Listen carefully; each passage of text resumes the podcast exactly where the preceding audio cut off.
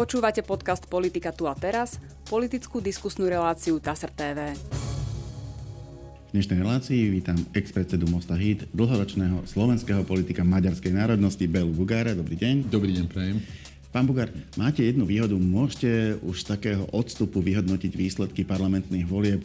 Dlhé roky, 10 ročia e, ste boli súčasťou slovenskej politiky, teraz si od nej dávate takú povedzme, že prestávku, ale špeciálne s vami by som chcel rozhodovať jednu tému, ktorú tie voľby ako keby trochu prekryli a to je, to je nie veľmi dobrý vývoj na, na úrovni menšinových stran mm-hmm. na Slovensku. Aj v týchto voľbách sa žiadna do parlamentu neprebojovala, to znamená, budú tam jednotlivci, ktorí sú súčasťou menšín, ale nebude tam žiadna strana, ktorá by si špeciálne toto zobrala, zobrala za úlohu. Ja to mám poznamenané, že Aliancia Sevečík, e, postavená v podstate takmer úplne na, na hlasoch maďarských voličov, získala 4,38 hlasov, pričom jej konkurenti veľmi ne, nezobrali pretože Modrý most Hit, e, ktorý mali aj maďarských, aj slovenských voličov, mali 0,26% a Maďarské fórum 0,11%. E, mne to vychádza tak, že, že tá aliancia možno aj získala väčšinu maďarských voličov, to znamená voličov maďarskej národnosti, ale možno, že to dneska už nestačí. Jednoducho, už ich ani nie je toľko. Niekedy ich bolo dokopy 10%, teraz je ich povedzme 8%.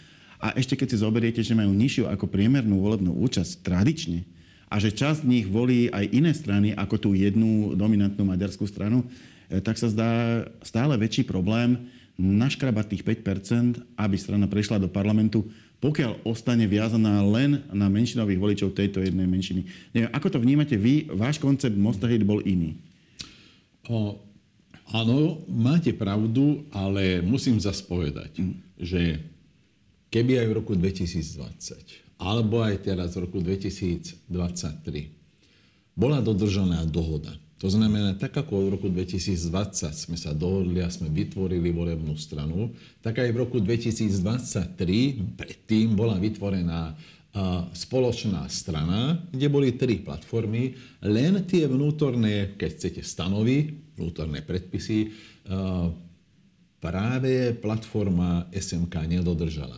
To znamená, že nakoľko to porušili viackrát, napríklad to jedno porušenie bolo aj to, že keď zoberiete cudzieho, teda mimo e, členského e, štábu, zoberiete niekoho na kandidátku, tak tie dve platformy musia s tým súhlasiť. E, nakoniec... Hovoríte o pánovi Gimešim? Áno.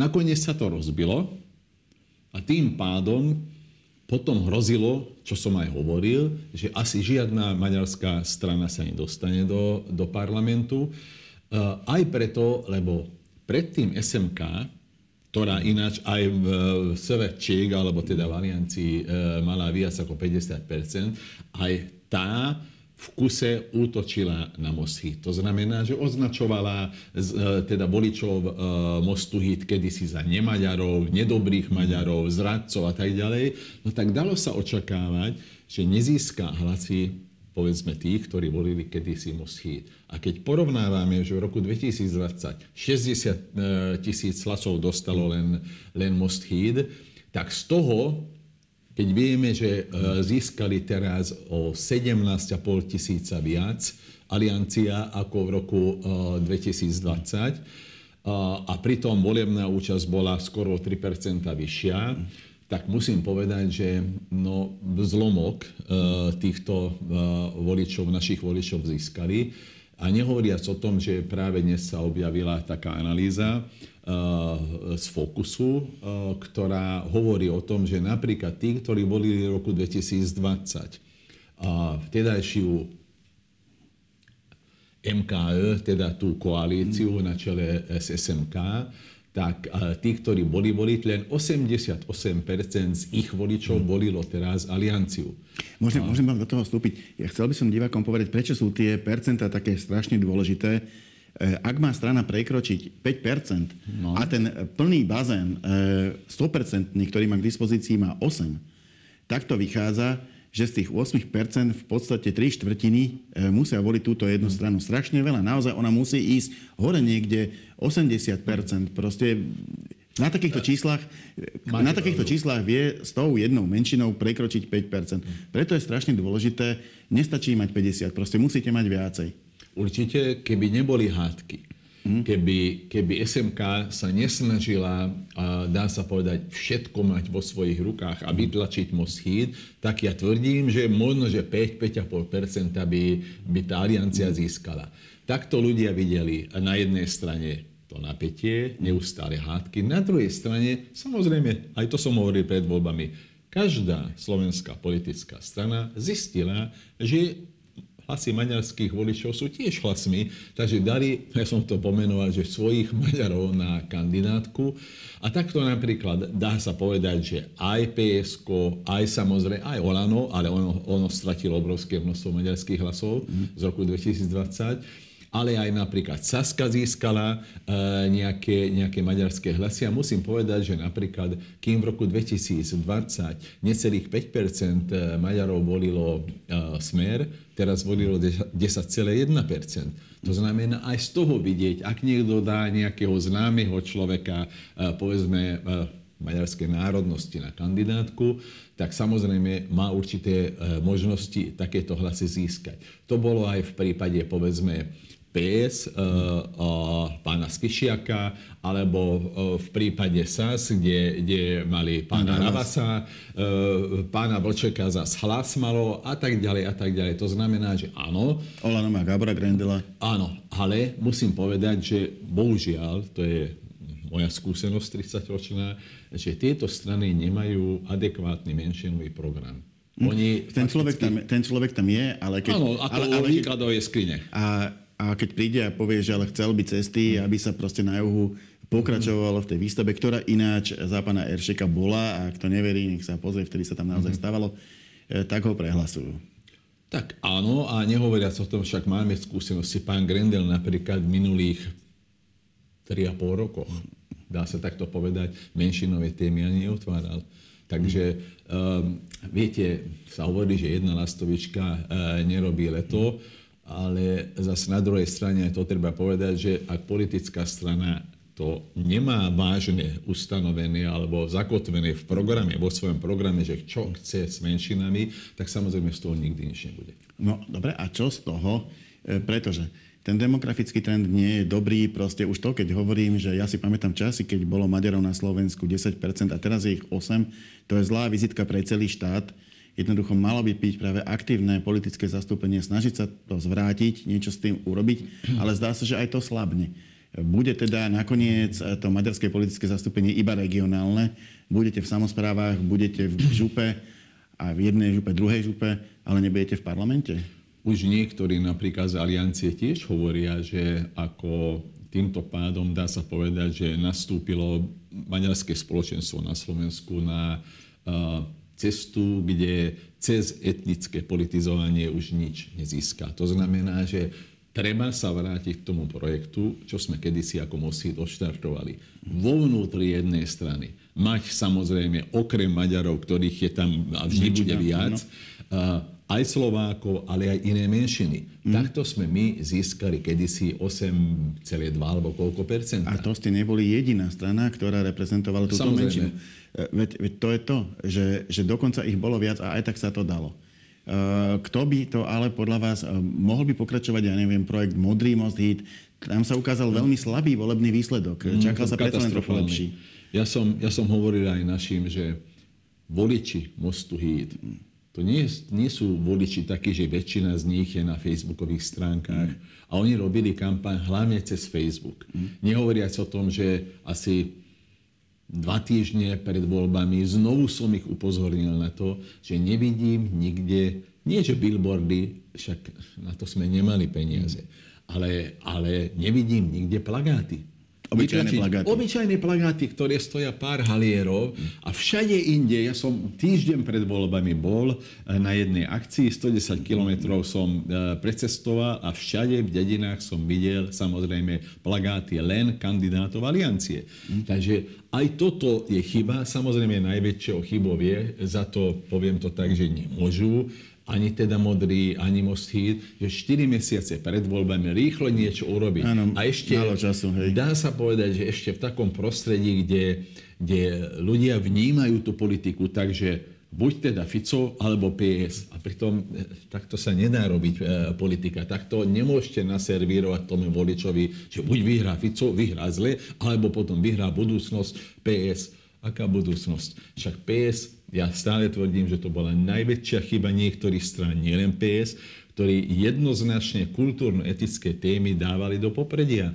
Tu sa hovorilo len o tom, že uh, PSC LGBTI, Saska marihuánu a tiež uh, um, registrované partnerstvá, KDA za ochranu ľudských životov. No to, to sa nemôže stretnúť, mm. viete. Uh, ja si pamätám, keď sme uh, vo vláde pani Radičovej ešte predtým, čo sme postavili tú vládu, ako sme mali tie koaličné rokovania, že nemusel ustúpiť uh, predseda SAS, mm. ale samozrejme aj predseda KDH. Ako, áno, dá sa to. Na druhej strane, tí novinári sa vždy na tieto témy pred voľbami pýtajú, tie strany sa k nim musia, musia postaviť. Pred voľbami jednoducho každá strana sa vracia ako keby k svojim ideovým základom. Mm-hmm. Druhá, druhá vec je, že že Slovensko v tejto chvíli e, má asi problémy, ktoré sú, nie že, na, ako, nie že by boli dôležitejšie, ale ktoré sú naliehavejšie. Z časového hľadiska ich treba sú, rozhodne rýchlejšie riešiť. Keď nie je na chleba, no tak treba najprv chleba. Určite. Je to jednoducho tak. Čiže na tom by sa v podstate boli bývali, mohli... No, to už sú také úvahy. Ako hodnotíte výsledok tých volieb? Teda odhľad od toho, že alebo ešte, keď sa k tomu, e, ešte predsa jedna otázka. Mm-hmm. Čo vy, neskúsite sa zapojiť do menšinovej politiky? Treba s tým niečo spraviť, je tam veľký problém. Uh, a, a kto to urobí? Viete, dvakrát do tej istej rieky nikdy Nie, to už by ste vstúpili do inej. To určite. To je druhá vec, e, teda prvá a druhá vec je, je tá, že viete, ja som vyskúšal, čo to je pomáhať. Pomáhal som aj finančne, ale samozrejme aj, aj osobne v tej kampani. A čo to je mať priamu zodpovednosť. A skutočne teraz prežívam, dá sa povedať, ten skutočný život. Mám vnúčku, e, zodpovednosť mám za svoju rodinu, za vnúčku, no niekedy aj za seba, pokiaľ nejazdím rýchlo. Ale, ale potom, čo sme boli 12-14 rokov neustále pod pálbou SMK, že my sme tí zradcovia a tak ďalej, je veľmi ťažko meniť názory tých ľudí, ktorí na tomto vyrastali. Ja som to videl aj teraz e, v tejto kampane na Facebooku, ako reagovali niektorí ľudia a nakoľko ne, nebol som kandidátom, tiež dosť ostro som teda im napísal.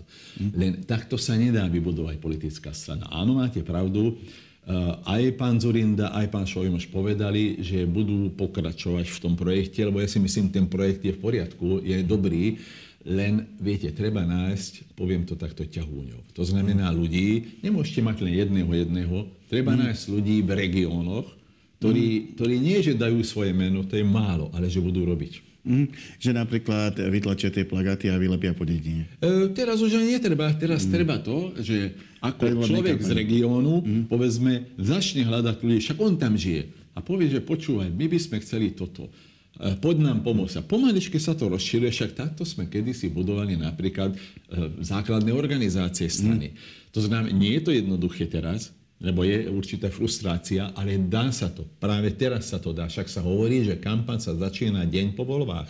Ak už je viac ako deň, najvyšší no. čas. Takže môže byť, že nakoniec to skúsi aj tento projekt.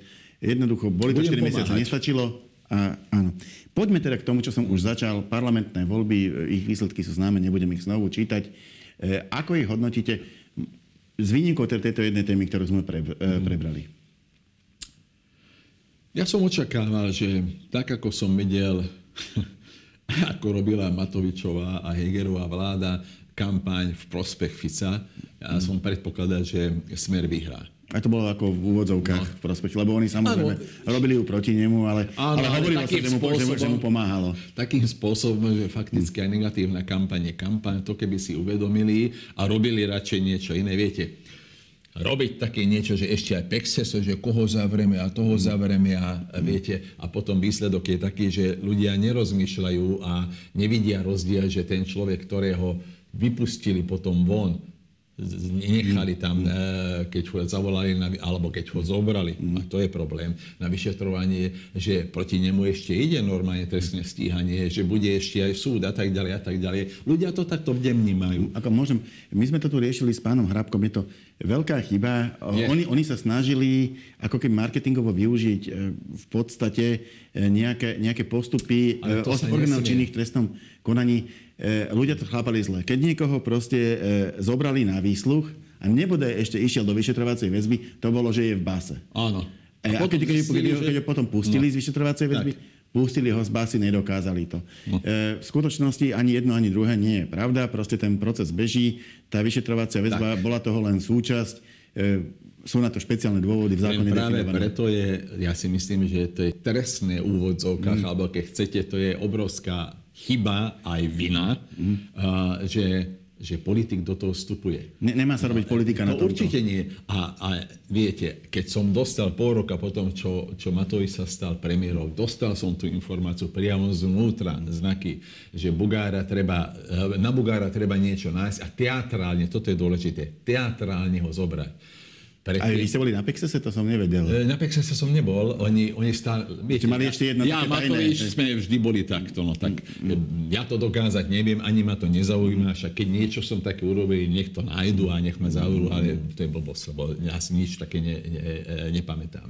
Ale to, že teatrálne ho zobrať, to, to, to ani komunisti nerobili, že nabehli tam média a takto filmovali, že povedzme komando išlo pomaličky pre človeka, ktorý ani zbraň nemal doma. Lebo ešte aj to chápem, že povedzme, mám doma nejaké zbranie, tak samozrejme no, nemôžu vedieť, či náhodou nepoužijem, tak vylomia dveria a zoberú. OK, ale oni to robili teatrálnym spôsobom, ľudia zo začiatku to, to urobili a potom zistili, že však títo ľudia nesedia. Preto politika do trestných vecí nemá vstupovať. Dobre. No, e, takže e, sme, sme, sme, sme, teraz, sme teraz tu. E, no. vyhral, vyhral to Smer. Áno. E, pomerne s veľkým náskokom, aj keď zo začiatku to vyzeralo, že to bude tesné. E, podľa mňa Progresívne Slovensko urobilo vynikajúci výsledok. E, keby sa nebolo bývalo prognozovalo ešte lepšie, tak by, tak by to musel každý považovať za úplne fenomenálny úspech. Ale prognozovalo sa, že tie voľby vyhrajú a nevyhrali, tak to nakoniec je také len aj toto je obrovská chyba, viete, to aj eh, Zurinda, pán Zurinda pomenoval veľmi mm. presne. Mm. Že ak úvodzovkách kanibalizujete tie malé strany, hovoríte, že ja mám možnosť byť prvý a vyhrať voľby, ale potom nebudete mať s kým tú vládu, dá sa povedať, postaviť, no tak to je zbytočné. To znamená, že tie hlasy úvodzovkách ako keby sa stratili, lebo však dobre, slubovali niečo voličom, ale z opozície viete, čo vy viete splniť nič. No je pravda, že, že majú teraz veľmi komplikovanú situáciu. Teoreticky by vedeli zložiť vládu, eh, ak by prehovorili Petra Pellegriniho a hlas SD, eh, ale javí sa to tak, eh, postupne ako sledujem tú, ten vývoj, nevie sa ako, prebiehajú tie rokovania, ale podľa toho, čo hovorila aj SAS, asi tam bude problém ministerstvo vnútra. Jednoducho PS nechce ponúknuť hlasom ministerstva vnútra. Saska hovorí, že ak ho neponúknú, tak to nemusí stačiť a, a teda by to dospelo k koalícii číslo 1, teda Fícovej. E, ako to vnímate vy? Sú tam stále ešte tie dve možnosti reálne, alebo ktorá je pravdepodobnejšia? Ja som to povedal v jednej relácii, že, uh, že PS postaví vládu, dávam tomu 20 mm-hmm. Aj preto, lebo tieto tri strany, to znamená Smer, Hlas a SNS už spolu vládli, Samozrejme, je to aj na druhej strane nevýhoda, že viete, že čo môžete očakávať od toho druhého, že ako vás kedysi, povedzme, v minulosti dostal. Ano. OK, ale, ale a práve preto, keď toto si uvedomí, keby si to uvedomilo, teraz už je neskolo PS, tak začne ináč rokovať. Mm. Ja viem, že prečo silou mocou oni chcú e, vnútro. Asi počítajú s pánom Spišiakom. Áno, áno. Aj to musia vedieť, že, že uh, aj pán Spišiak robil niektoré veci také, ktoré, ktoré mu môžu robiť problém, hlavne keď sa dostanú von. Teraz hovorím o 3,5 roka, čo mhm. bolo. To znamená, čo bol ministrovi Mikulcovi poradcom a ako poradca sa nemal dostať niektorým materiálom. A tak ďalej, a tak ďalej. OK, len viete, ja keď chcem silou mocou zložiť vládu a viem, že nemám inú možnosť, No tak samozrejme hodím ulicu takú, kde je veľká ryba. No, tak veľkou rybou nie je len to, že niekto je premiérom. Mm. A možno, že má v tomto SAS pravdu, že to ukáže až čas, e, že jednoducho, keďže tam tá šanca bola 20%, tak mali ísť okamžite na hranu e, možností a potom by sa ukázalo, či, či predsa len by sa dalo mm-hmm. alebo nedalo. E, uvidíme na budúci týždeň, e, pretože tento týždeň uplynie ten dvoj, dvojtýždňový čas, ktorý má Robert Fico na to, aby deklaroval 75 plus jedného poslanca. Čo potom? Čo, čo potom? Zloží sa vláda, mm-hmm. ktoré veci budú také, že, že to treba okamžite, ale že hneď riešiť a naozaj nečakať. Ktoré sú tie prvé úlohy novej vlády? Tak samozrejme programové vyhlásenie vlády, to ale mm. vieme. Ale okrem toho... Áno, sú tie formálne veci, to znamená najprv parlament obsadiť, vládu vymenovať, Áno. programové vyhlásenie a dôveru parlamentu Áno. získať. OK, všetko sme už absolvovali, to znamená, že vláda môže fungovať, dôveru už má. V tom momente samozrejme je veľmi dôležité upokojiť zahraničie. To je mm. veľmi dôležité. Takže prvé kroky budúcej vlády musia byť také, aby, aby to nebolo stále zo zahraničia, že fú, že títo určite e, fakticky nedemokratickým spôsobom ovládnu Slovensko a budeme mať, poviem to tak, ďalšieho Orbána. No fakt no. je, že jedna z prvých otázok, ktorú dostal eh, Robert Fico na tlačovej konferencii, to bola nejaká zahraničná novinárka, mm. sa ho úplne vážne po anglicky spýtala, prečo chce vystúpiť z Európskej únie. A pritom to nehovorí. To nikdy, nikdy to nepovie. Však to tam aj rýchlo, myslím, že Monika Flašiková-Beňová to tam rýchlo korigovala, že ale také niečo nikdy nepovedal. Nie. E, ale proste tá zahraničná novinárka sem prišla v tom.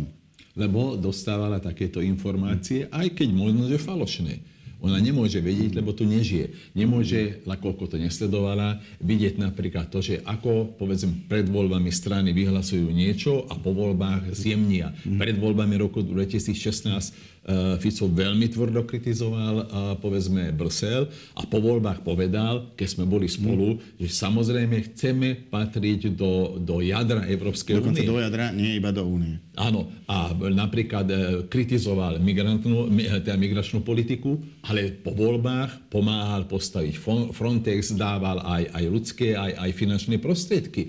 Takže, takže ja si nemyslím, že vôbec sa musím obávať, že EÚ a NATO Áno, môže, môže dojsť tomu, že smerom na ukrajinskú-ruskú, povedzme, vojnu tam dojde k nejakej korekcii, ale ani to ne, ne, nečakám, že bude taký istý tvrdý, ako povedzme e, v tomto je Orbán. To nie. No ja si, je tam ešte potom tá otázka, lebo keď sa povie, že nebudeme e, poskytovať vojenskú pomoc Ukrajine, no, tak... ako, ako ešte vieme poskytnúť, e, myslím si, že to, čo sa dalo ako keby dať zadarmo, to sme dali. E, časť toho sa aj preplatila potom z európskych no, peniazí. Nejaké náboje ešte môžeme, lebo viem, že naši robia, ale viete, čo sa môže... Môže Orbán napríklad hovorí, že nepustiť sa svoje územie zbranie. No tak Fico môže povedať, že my už nedávame, bude hovoriť, že aj tak nič nemáme. Mm-hmm. A, ale ak teda členské štáty na to chcú niečo poslať, cez naše územie to uh, povolíme. Ja, ja neviem, či to urobí. Ja rozmýšľam, no, teda, ako, čo by, ako by mohol... asi realisticky mohol, mohol to riešiť. Že nebude to podľa vás také, no. také horúce. Dobre, a druhá vec je áno? ekonomika. Áno. Viete, najprv treba štátny rozpočet. Fakticky dá sa povedať, že s tým zahranično-politickým vstupom zároveň musia riešiť štátny rozpočet. Viete, čo je na tom zaujímavé? No. Na základe zákona o dlhovej brzde by mali asi na budúci rok e, prijať vyrovnaný rozpočet a pán Odor logicky, mm-hmm. keďže to má v zákone, no tak, e, tak aj pripravil, e, ako by sa to asi dalo. No, bola, bola, by, bola by to strašná, strašná, paseka. No, strašná paseka. A aj by to možno z ekonomického hľadiska v konečnom dôsledku nebolo, nebolo v takomto komplexe, aby to bol vyrovnaný rozpočet, E, efektívne, lebo by to e, schladilo ekonomiku, kde práve, kde práve potrebujeme, aby sa rozvíjala. To znamená, treba nejaký kompromis, treba určite šetriť, ale asi nie vyrovnaný rozpočet, ale zase tu máme zákon o dlhovej brzde. Tak čo teda tá vláda?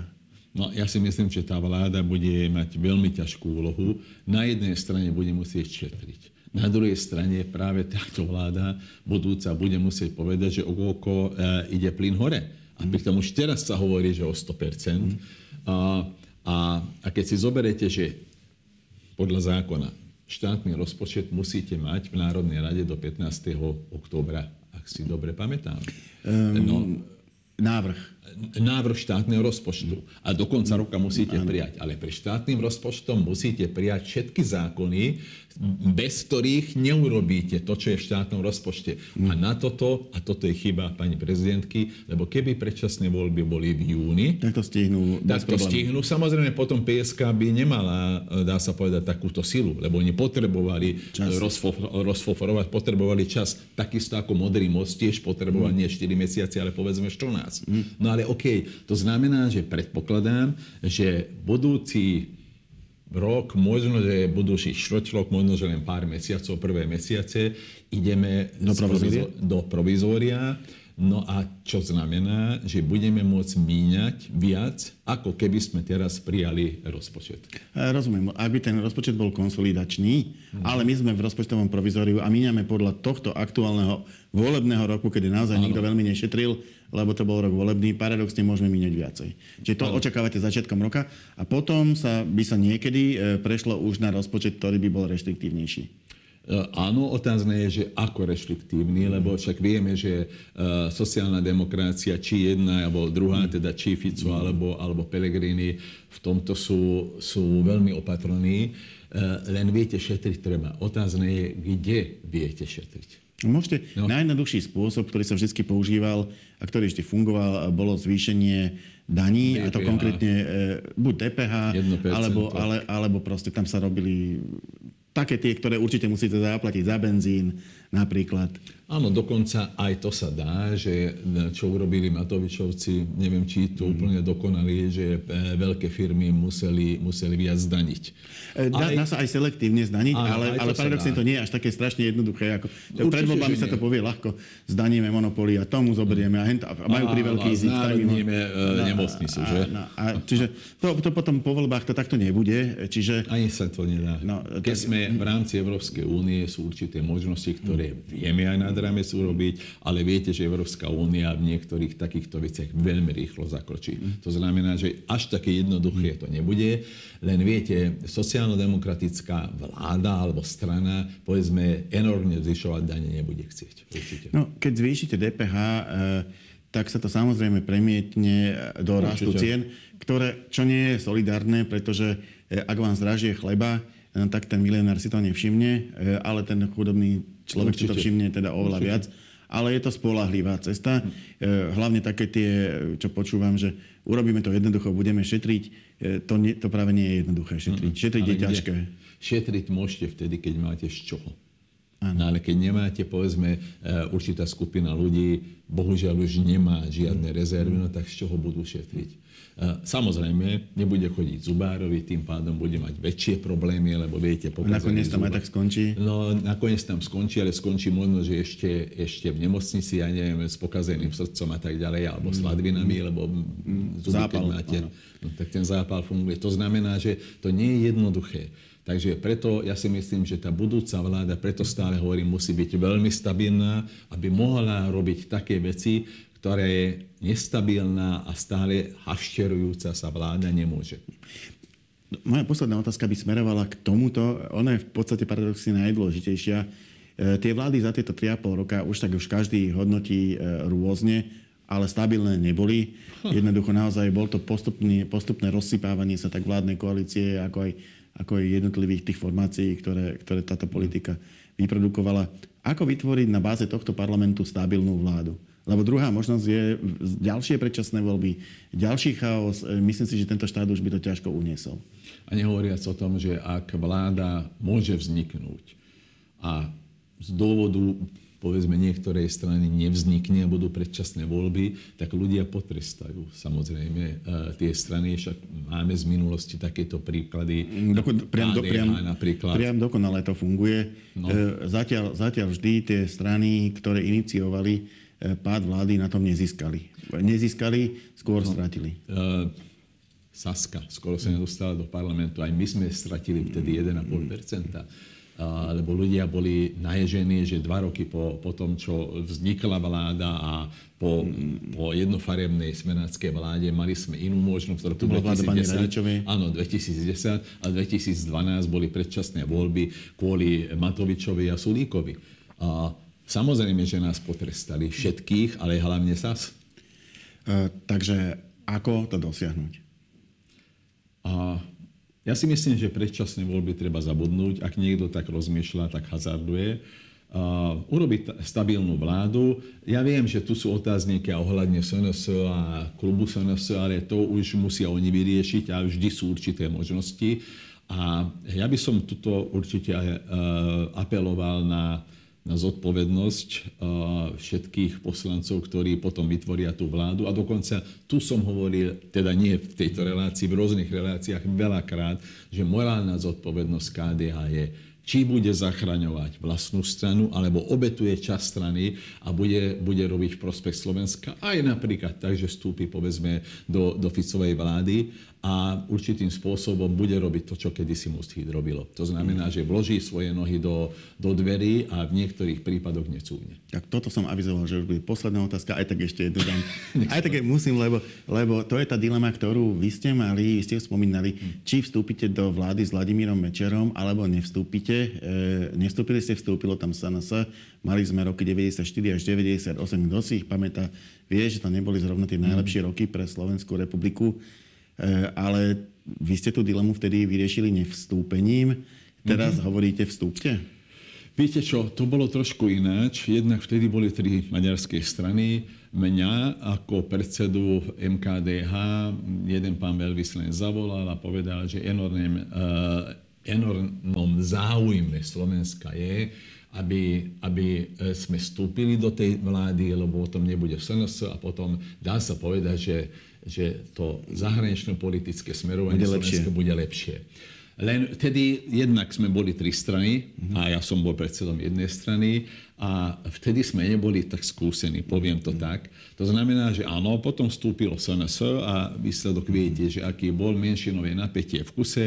Slovensko nedostalo podzvánku napríklad ani do NATO, ani do, do Európskej únie. A musím povedať, že vtedy by som asi rozmýšľal ináč, keby som mal dnešné skúsenosti. Ďakujem pekne, to bola posledná otázka a posledná odpoveď našej dnešnej debaty. Ja sa neďakujem Belovi Bugárovi. Ďakujem za možnosť a ja všetko dobré vám prajem. A my sa v našej relácii stretieme opäť na budúci týždeň. Dovidenia.